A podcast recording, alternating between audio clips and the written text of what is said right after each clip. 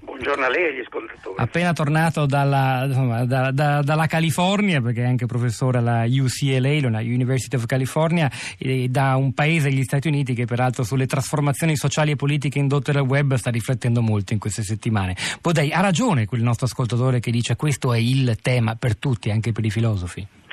Sicuramente perché poi per quanto riguarda le trasformazioni antropologiche cambia la grana dell'individualità. Tra l'altro anche dal punto di vista linguistico individuo è la versione eh, medievale del greco atomos, cioè di un eh, elemento completamente isolato, mentre invece con questa iperconnessione si rompe l'isolamento, lo spazio si annulla, il tempo diventa più denso di eventi e siamo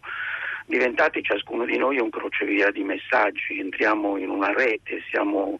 in un'interfaccia col mondo molto più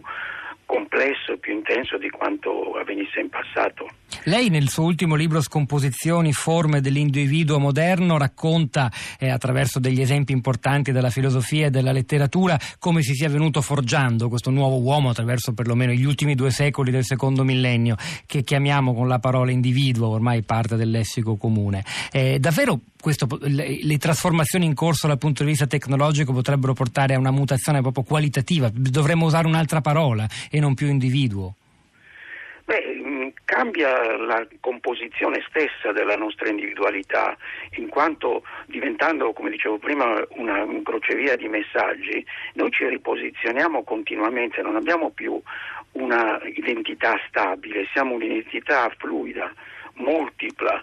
e questo è dovuto anche al fatto che i mezzi di comunicazione precedenti, per esempio le lettere, avevano una sorta di dialogo indiretto, indifferito, oppure eh, nel telefono c'era il momento di attesa. Oggi oltretutto non, questi dialoghi dovuti a internet e a tutti i social networks sono non più un monologo appunto ma un, un dialogo e quindi noi cambiamo continuamente e, soprattutto veniamo incontro a dei repertori di vite diverse eh, con cui ci confrontiamo. La quantità di messaggi che riceviamo dalla televisione, da internet, eh, da, da, Netflix eh, sono tali che noi abbiamo bisogno continuamente di, di cambiare. Naturalmente c'è il lato negativo di queste cose, insomma, la sindrome depressiva da social networks, perché bisogna imparare a usare questi strumenti. Il rischio è quello di chiudersi in se stesso in un mondo virtuale in cui appunto a causa di un'inflazione di fatti il tessuto connettivo della nostra mente, della nostra stessa esistenza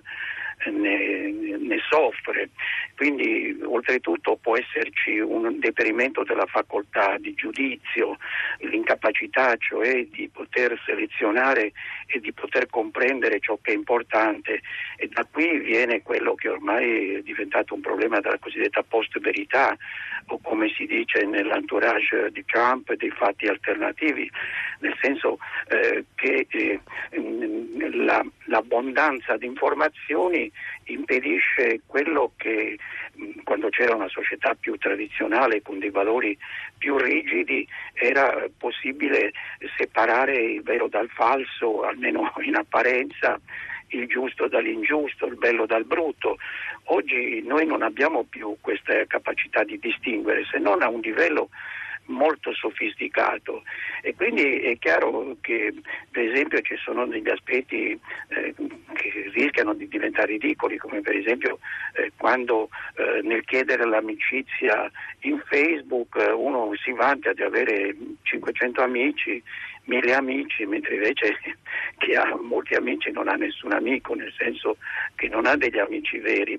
E questo vale anche perché le tradizioni, eh, diventando sempre più labili, impediscono alle abitudini di cristallizzarsi.